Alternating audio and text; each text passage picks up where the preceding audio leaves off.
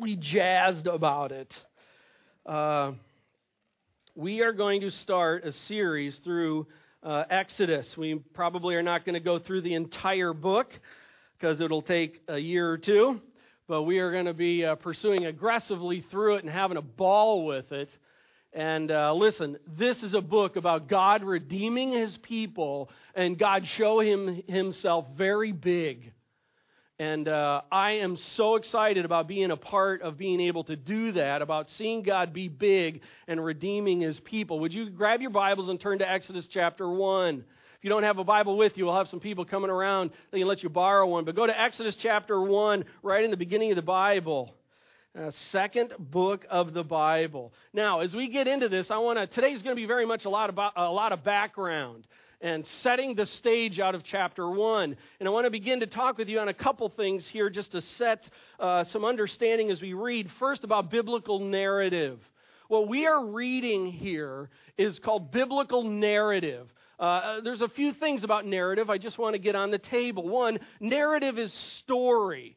It is a historical story. It is a true story. It's not a made-up story, but it's a real story. But it is story. Now, God could have written his word in a variety of kinds of ways. And we have his word written in a variety of kinds of ways. We have the Psalms. We have the Proverbs. Kind of its own genre uh, of how literature is written. We have the epistles like Philippians and Colossians and Ephesians. We have, uh, you know, that that's more of a teaching reality. We have uh, Revelation. Revelatory material, like in Revelation, a good bit in Daniel. And then we have uh, narrative. Narrative is about seventy to seventy-five percent of how God chose to write his word. And narrative is story. And I'm going to tell you, if you don't know me well enough yet, I love story. I love narrative. And one of the big key things about it is you have to be at the story. Okay, the next couple words here. Um, uh, narrative is descriptive. It's not prescriptive. Narrative is descriptive, not prescriptive. In other words, it's non-didactic. I put that word in there just so you think I'm smart. it's... It, it, This this is what we're saying here. Uh, it's story. It's it, it's it is teaching is in it certainly, but it's telling how God is working with people, and how God is living is God how is working I should say among people. And, and Exodus is a narrative. It's not written like we were back a while ago in, e, in Ephesians where it's teaching. This is a story that takes place. It's not didactic, which means the teaching aspect of it. In other words, it's describing what took place back then. We learn about God, but yet one of the things about it that's really important, it's not prescriptive, and this is where a lot of bad theology and a lot of bad practice comes out of. Because people go back to these times, and they look at that and they go, well, they they painted blood over the door frames of their houses back in Exodus, so we should too. Not. Okay? Because it's describing what took place on how God was working with people at that time. And yes, there's principles about it. So I, I want to make sure you understand. We're going to story, but we're not just going to tell stories and go home and feel like it's a bedtime story. We're going to stories that are talking about God with people and God's plan. But it's so wonderful that it's in story. It's real life. And so, if you, as I mentioned, if you know me, we are going. I'm going to be, and we're going to be animated about this at times, because you have to feel what was taking place in those days. And one of my pet peeves as a pastor is when I go somewhere and someone teaches narrative like it's a lecture class, and, and they forget the story of what's taking place, and they teach the three-point outline when the three-point outline isn't in there. It's the story. What's it moving to? There's there, there's there, there's resolution. There's contrast. There's there's a, a, a plot that's taking place. There's characters, and so we're going to get in that and have a blast with it. Are you ready to have a blast with this? Okay, good. I'm so glad you are excited about this because I am. Can you tell? Okay, I really am with this. I love it. Now, let me lay a little bit of background information here uh, because we've got a number of you here. A number of you have know your Bible pretty well. A number of you are just kind of new with the Bible. And I want to tell you, I love the fact that there's a number of people here that are really new with their Bible. So cool. so absolutely cool. And if you feel like, gosh, I don't really know very much about the Bible, welcome. Okay, welcome. And so here is what I want to do. I want to start a little bit of background as we start in Exodus chapter one, because Exodus is really the continuation of Genesis. So what happened in Genesis? Well, let's go back and take a look. Well, first in the beginning of Genesis, we had the creation and the fall. Sin came into the picture. Then a little while later after that, we have Noah and the ark. Then we have uh, the Tower of Babel. That was the time where all the people who were living then thought, let's let's build this tower to reach God and kind of ascend to God. And then God's like, not. And so he wipes that out and languages take place. And so the Tower of Babel. Then you have the Abrahamic call and covenant. In fact, let's go to Exodus chapter twelve, okay? Let's read a couple verses here to set the stage. There's an Abrahamic call and covenant. Abram's this guy who's living back in the day, and God in his sovereign choice selects Abram to be the man. Okay, what man? Well, let's take a look. Chapter twelve, Genesis chapter twelve, verse one. Now the Lord said to Abram, go from your country and your kindred and your father's house to the land that I will show you. This is future, okay? So he's talking to Abram now, but talking about what's going to happen future. Uh, the land that I will give you, verse two, and I will make you a great nation, and I will bless you and make your name great so that you will be a blessing. Now understand here, as you look at Genesis, you see in the creation, God wanted to build a people that were his, unto himself alone. And then later that didn't happen, and so God wipes everything out and wants to start again with Noah. And again, sin takes over. But the point is, is God wanted a people unto himself. Now God is calling Abram to start the next process of that, calling a people to himself. Let's go over a page or two to Genesis chapter fifteen. Chapter fifteen, and let's pick up in verse three. God is re- talking again to Abram here. Verse three, chapter fifteen. And Abram said, behold, you have given me no offspring, and a member of my household will be my will be my heir. What's the deal? God, a little while later, well, you know, on our text a little while, but a while later, God had said, I'm going to build a nation out of you, a people out of you. And Abram's like, dude, like, it's me and my wife, and we're old, and no kids. Like, what's the deal? Now, I have an heir, but he's not my child. God, hello? Did you forget? And God's like, what? No. Okay, well, in fact, let's take a look. Uh, verse five, and he brought him outside. God brought, I'm sorry, verse four. And the Lord, the word, behold, the word of the Lord came to him. This man shall not be your heir. In other words, the person who's not his blood heir. Your very own son shall be your heir. And he brought Abram outside and said, look toward the heaven and number the stars, if you're able to number them. Then he said to him, so shall your offspring be. And Abram believed the Lord, and he counted it to him as righteousness. And he said to him, I am the Lord who brought you out from Ur of the Chaldeans to give you this land to possess. Two things God restates here. Number one, God says he is going to bring a people out of him. And how many people? A whole lot. He's basically, look at the stars. If you can count them, that's how many. Massive amounts of people, Abram, are going to come. But God, I don't have a son. Well, I'm going to take care of it. Not only that, I'm going to give you a people, and I'm going to give you a place, a land. That's what God laid out with Abram. Very important as we go to Exodus, okay? Setting the stage for you. So the creation, Noah, Tower of Babel, Abrahamic call. Then Isaac is born. Isaac is the son of whom? Abraham and Sarah. God came through, right? And Isaac is born. Isaac marries Rebekah, then Abraham dies. Now, here's the interesting thing. When Abraham dies, it's like, look at the stars full of the generations that God promised. Not. There's one, in essence.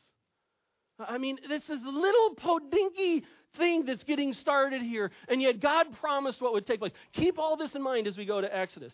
Then, so Abraham dies. Then Jacob, who is the Jacob Esau, the twin sons of Isaac, uh, are born. Then Joseph is born from Jacob, and then Joseph becomes a slave in Egypt, sold by his brothers. Great family, tight family.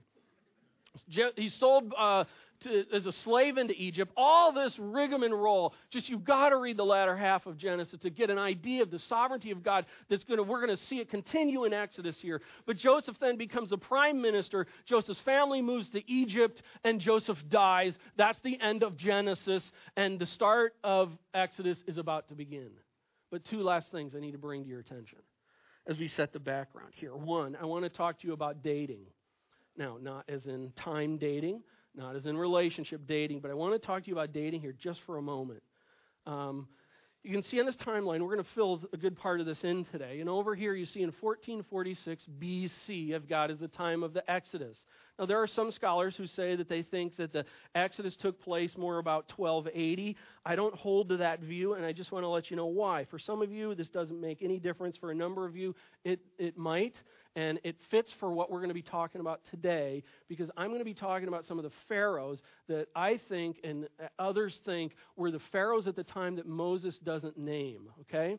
So the timing is a reason I want for you to understand this. First Kings six one says that four hundred eighty years before Solomon's fourth reign as king was the Exodus. So the Exodus was four hundred eighty years before Solomon's fourth year. Why the fourth year? It's not relevant to talk about right now. Solomon, it is known, and everybody would agree, that Solomon took place, took the throne in nine seventy B C Four years later, it would be nine sixty-six B C-ish, right in there. So then you track four hundred eighty years back, you come to right around fourteen forty-six, fourteen forty-five B C at the time of the Exodus that took place. Now, we come over here, we've seen this side is what we've just kind of talked about. There's the Egyptian rule. Joseph is in Egypt. There's Egyptian rule in place at the time. Uh, he moves he moves over there, or takes prime minister about eighteen eighty B C In eighteen hundred B C is when Joseph dies, is buried in Egypt, and that's kind of some setting of some timing, and we're going to fill in some of this gap here in just a moment with some history as we get started into this book today. The second thing I want to make note to you is in our text, I think there's some time lapses, some gaps that aren't noted so clearly. I'm not going to take the time to today to explain to you the reasoning why we think there's gaps in there, but I just want for you to know as we come, we're going to hit some time gaps there that for you might be like, where did that time gap come from? Like, how did that happen? I'm just not going to have the time to get into all the historical, uh, archaeological background of some of it, but I want for you to know as you read, you're going to go like, I thought that was all one pharaoh. I don't think it was, okay? And that's where I'm going. If you have a different perspective, if you're really into this and you have a different perspective on it, it's okay, okay? But this is right. Okay, here we go. All right, you ready to get into this? Okay, yeah, okay. Hey, listen, come on. All right, Exodus chapter one, verse what? one. Here we go. Here we go. We are starting months and months of a voyage here. Chapter one, verse one, these are the names of the sons of Israel. Jacob was renamed Israel. So these are the sons of Israel who came to Egypt with Jacob, each with his household. There's these lists of names. They're listed in an order. These first ones are the sons of Jacob through, through Leah, Reuben, Simon, Uh, Simeon, Levi, and Judah, Issachar, and Zebulun. Those are the sons through Leah. Then we have, and Benjamin. That's the son through uh, Rachel. Rachel and had Benjamin and Joseph through Jacob. Multiple wives, not on that topic today. All right? Verse four, Dan and Naphtali. Those are Jacob's sons through Rachel's servant, uh, ew. Then Gad and Asher, those are Jacob's sons through Leah's servant helper. Uh, verse five, all the descendants of Jacob were seventy persons. Those are the men that were there. So let's just going to say at the time that they came into the land of Egypt, uh, Joseph had already been in Egypt. About that time, there's about one hundred forty in this clan. Remember Abraham? Abraham started, then Isaac. By this time now, we're getting in this place here where in the very beginning, actually off the graph, there's about one hundred forty of these Israelites, these Hebrews, coming into the land of Egypt, verse six. Then Joseph died, time gap, and all his brothers and all that generation, time gap. Okay? Got the picture? They came in, he's just setting up the story. They came in, they they were there, they died, and the generation died out. But look at the next verse. key, key, key verse.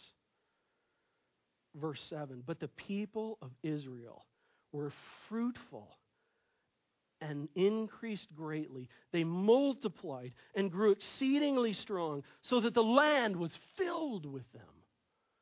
Now, if you remember, they come into Egypt, this small clan of about, first Joseph is there, and then the clan comes in. There's about one hundred forty, two hundred of these people that are there. And they're in Egypt. They're not slaves at the time. In fact, Joseph is the prime minister. His family is given highly revered property, place, and esteem. And so in the beginning times, it was actually the whole Hebrew, Israel, Egypt thing was a pretty good working relationship. It wasn't slave to master. It was a pretty good Good deal going on.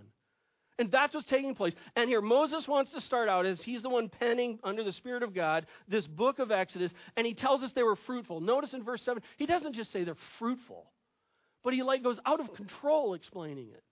They're fruitful, they increased greatly, they multiplied, they grew exceedingly strong, and it was filled with them. You see the emphatic thing on what's trying to be said here? This is a big point for what, what we're covering through chapter one today. They are just like multiplying miraculously like rabbits, and they're just poof, filling the land, these Israelites are. Why? Why would that be the case? All the way back, Genesis fifteen, when God said, Abraham, look at the sky. You see that? One day, that's going to be your descendants, my people, and I'm going to give them a place.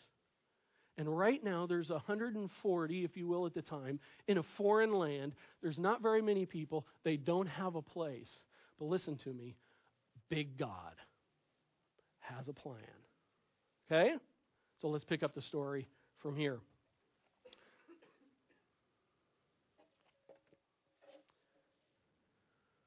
Setting my notes here just a second. One thing before we go. seventeen thirty B C Andrea, go ahead and bring that up. In seventeen thirty B C, in the history, it is known that there was a time where the Hyksos came into rule. Hyksos is a word that means foreign rulers of countries. In other words, rulers of foreign countries. And so at the time, in Joseph's day, this was taking place. Then about at seventeen thirty, the Hyksos rule. In other words, there's there's Egypt and Israel living in living in Egyptians and Israelites living in Egypt. Then these foreigners come in and in seventeen thirty actually take over the leadership that the Egyptians have. So now what you have is they have these foreign rulers over Egypt, controlling Egypt. Then you have the Egyptians and the Israelites there who had had a pretty good overall relationship together. But then these foreign rulers come into place and take over. Now why is this important? Because verse eight, now there arose a new king over Egypt who did not know Joseph.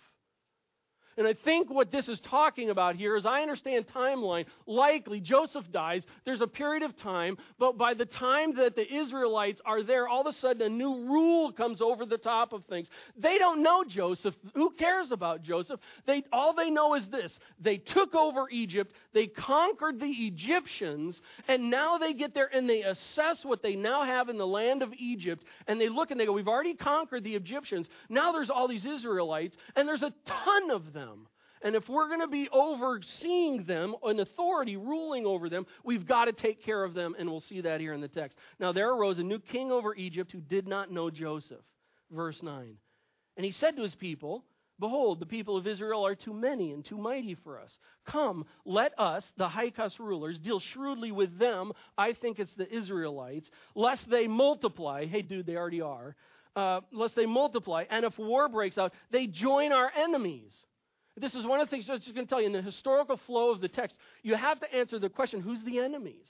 And that's why I think in this flow of it, historically, all historians agree to the seven thirty Hyksos rule. I think it's at that point in time, they did not know Joseph. They were over, foreigners were over the land. And in this, they see all these people multiplying, and they got to they got to control and take them over. And the Egyptians are their enemies. Okay? That's what I think is happening here. Uh, unless they join our enemies and fight against us and escape from the land. Verse eleven, therefore they set the taskmasters over them to afflict them with heavy burden. And they built for Pharaoh store cities, Pithon and Ramses. Remember Ramses from the Moses movie? There's a lot of historical inaccuracies in that. Cool movie, but a lot of historical inaccuracies. So here's the deal. The Israelites are in Egypt, are being ruled by foreign rulers. The Egyptians have been conquered, I think, at this period of time. And they look at the Israelites and they say, there's so many, we're gonna we're gonna make them work for us. Because understand, before this, it wasn't in this kind of form. And now they become taskmasters over the Israelites, and life begins to stink and be hard. Misery. This is a time for the Israelites where what had been working rather quite well is now thrown a kilter and is now in a place to where life becomes hard. Okay? Life is miserable right now for these Hebrews, and yet look at verse twelve. But the more they were oppressed, the more they multiplied, and the more they spread abroad. Hey, listen. God is trying to do something here in this time. We'll come back to that later on. Let's keep reading. And the Egyptians were in dread of the people of Israel, so they ruthlessly made the people of Israel work as slaves. Wait a second.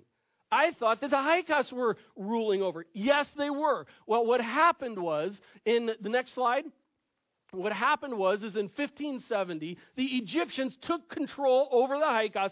Again, historians know about this. They kicked the Hyksos out of the country. Now the Egyptians, after after these hundred, couple hundred years, have now come back in control, and the Israelites are under their authority. So now the Egyptians are back in control. Verse twelve, and the Egyptians were in dread of the people of Israel, so they ruthlessly made the people of Israel work as slaves. Life is getting harder here. It's not just taskmasters anymore. It's now they are true, real deal slaves that are going on. Verse fourteen, and made their lives bitter with hard service in mortar and brick and in kinds of work in the field. In all their work, they ruthlessly made them work as slaves. Listen, what was before over here, the Egyptians and the Israelites working in a pretty good relationship, now that's all thrown apart over time through this rule that then came back, and now they're going to rule over the Israelites and make their lives misery too. More misery. Misery plus. Now, I just got to pause here for a moment. I'm going through all this kind of historical stuff, and I want to ask this. This is story, right? And one of the things we need to do in story is think about what would it have been like to be living at that time. I want to just tell you, folks, we have no idea. We have no idea what this is like. Some people in our world today do. But most of us as Americans, we have no idea. Can you imagine being born a slave and die a slave? Imagine being born in a horrible situation. You know, our economy. Excuse me, but this is nothing compared to what their life was. And that's the life that they were living. That's the day and the age. These are the times where you go, where is God? What is God doing? I am born a slave. I die a slave. Like, what's with this life, God? But we're going to come back to that. And they worked ruthlessly as slaves. Verse fifteen.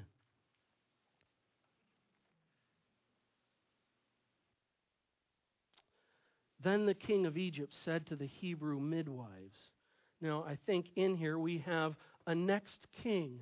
So what's taken place is we've had Joseph. Joseph dies. Egyptian rule is taking place.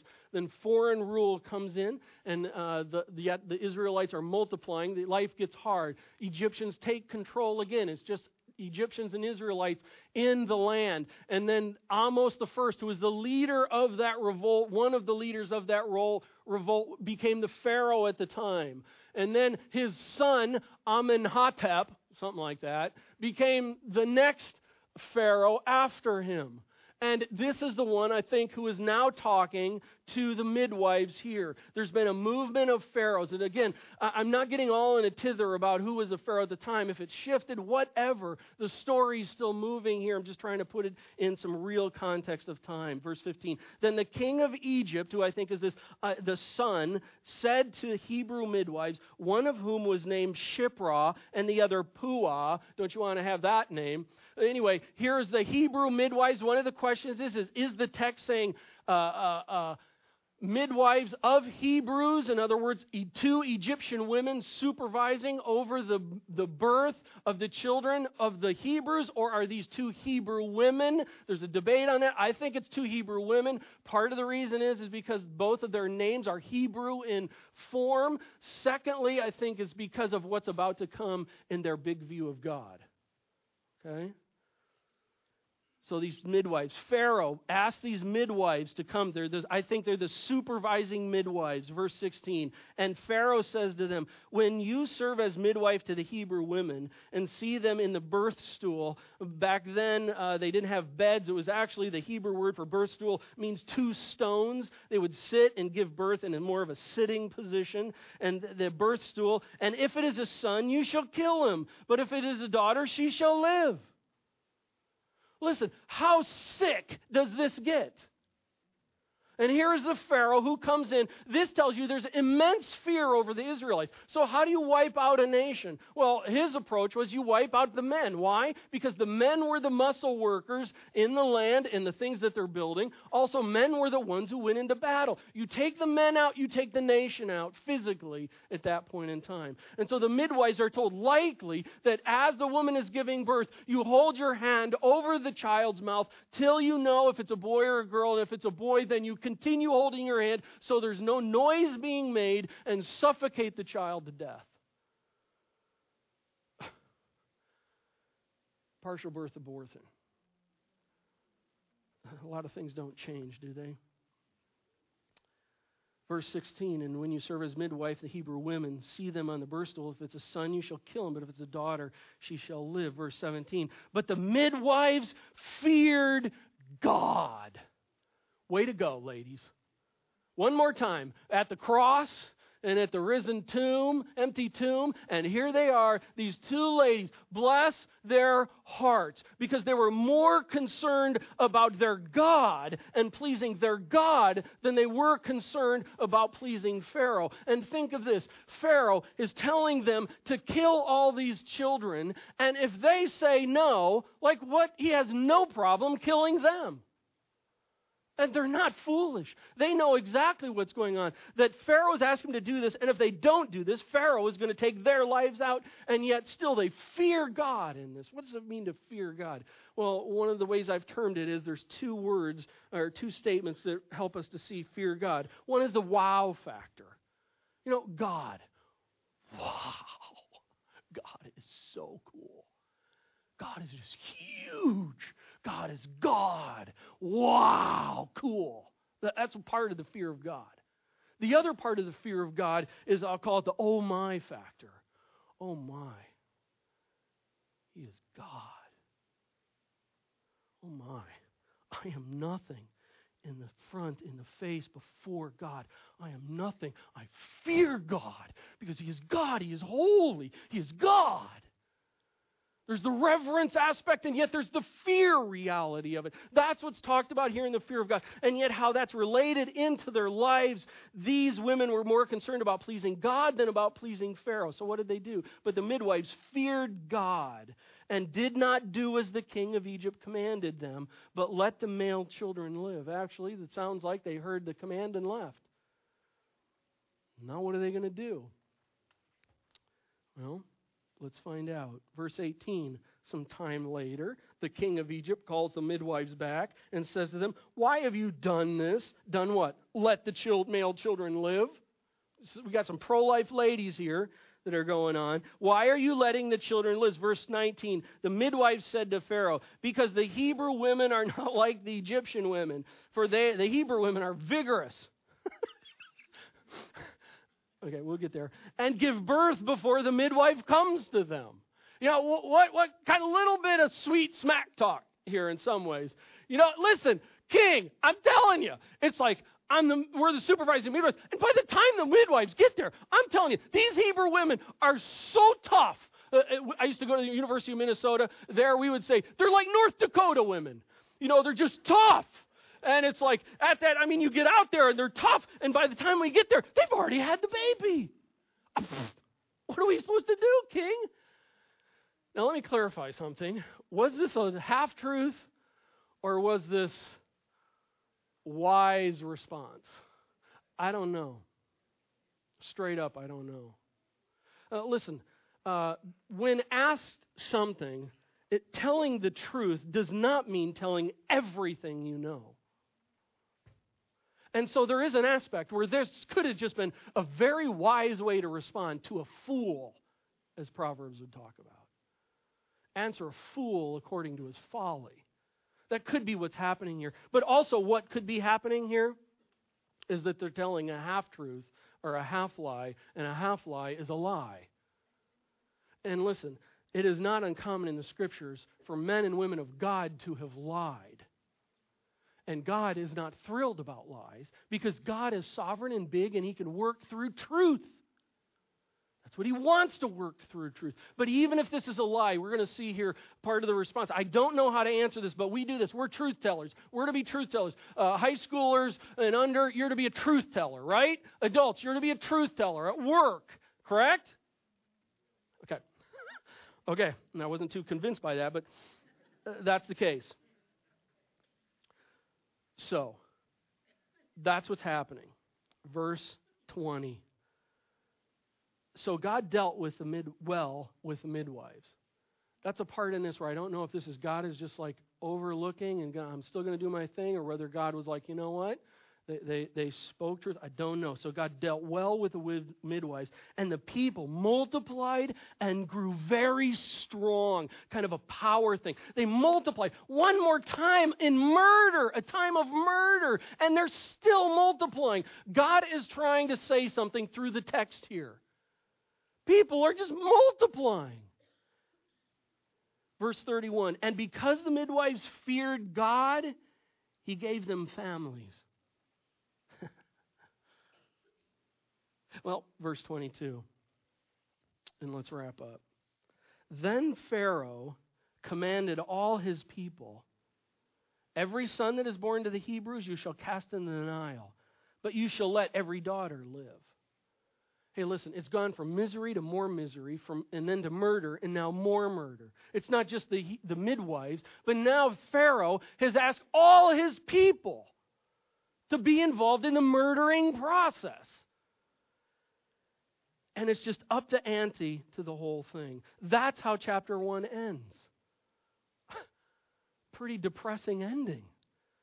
I mean, like, what's what's the hope that's going to come out of this? Imagine living in the time.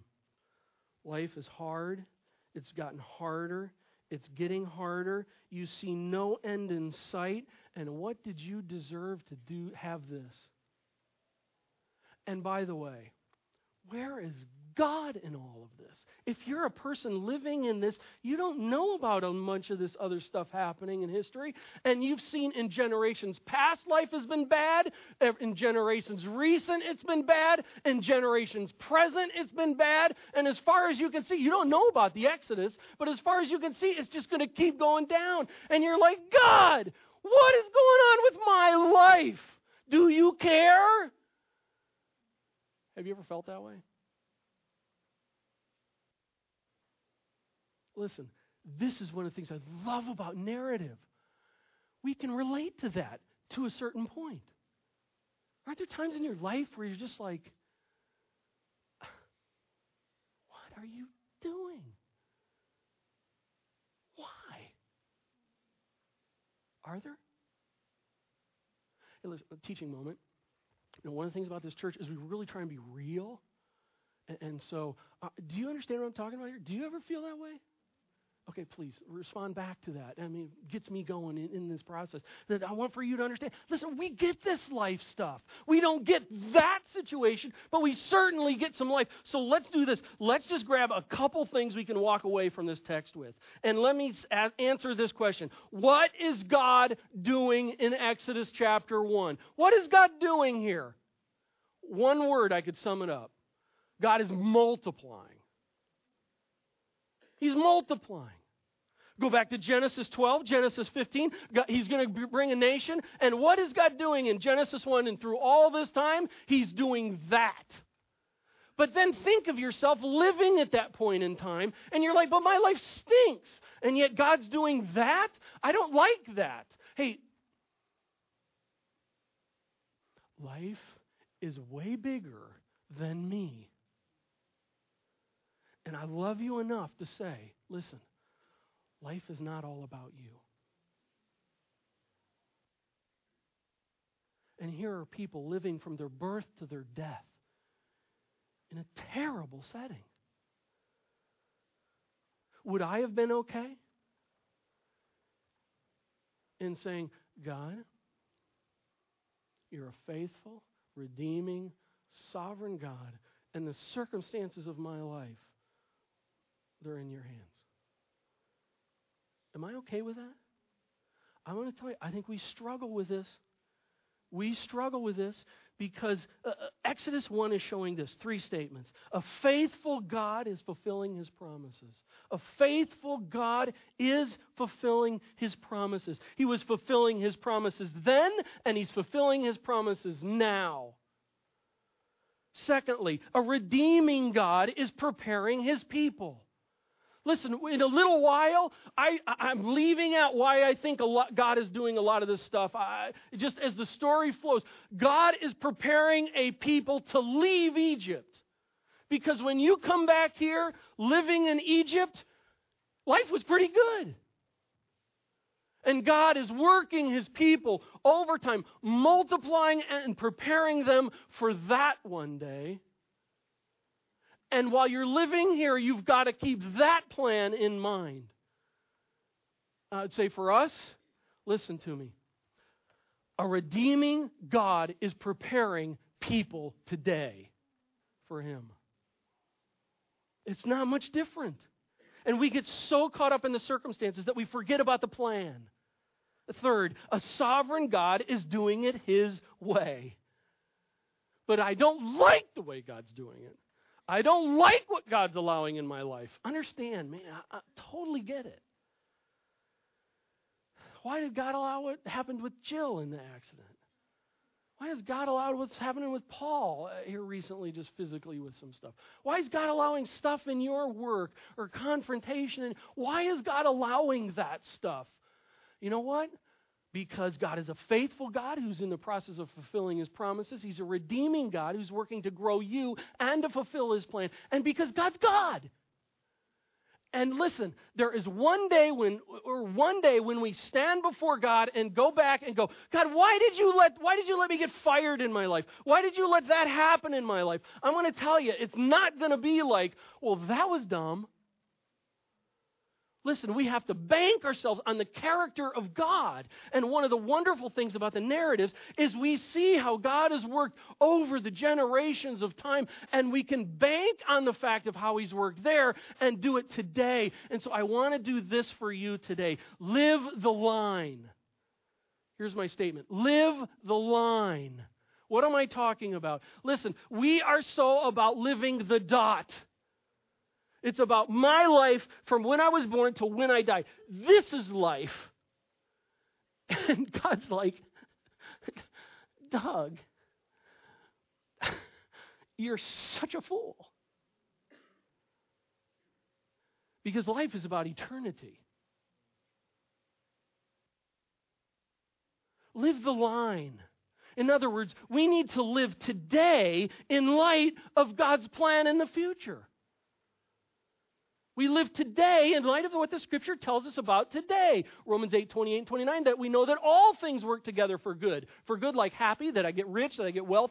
No, that I grow in Christ and become more like Christ. You mean God is allowing bad things to happen in my life to grow me?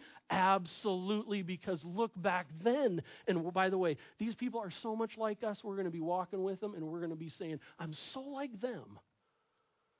Because they're learning their God as we are. Live the line. Live the line. Let's have an eternal perspective. And I just, if you're living in a misery moment in life, I may have no idea what it is.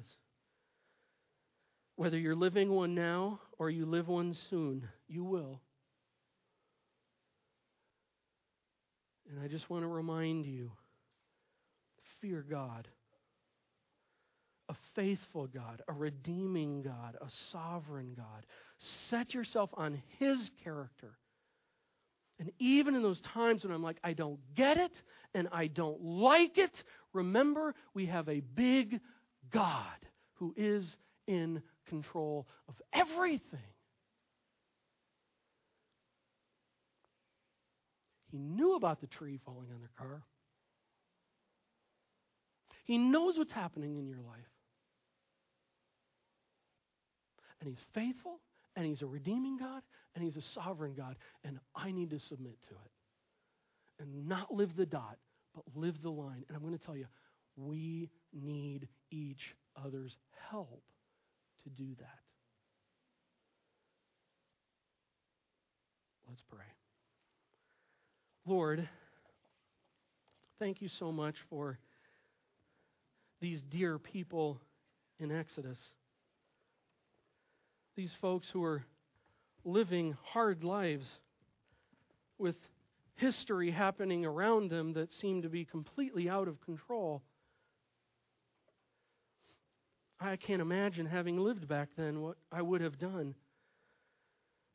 But we're living here today, and the story of the Exodus is pointing us to learn about you.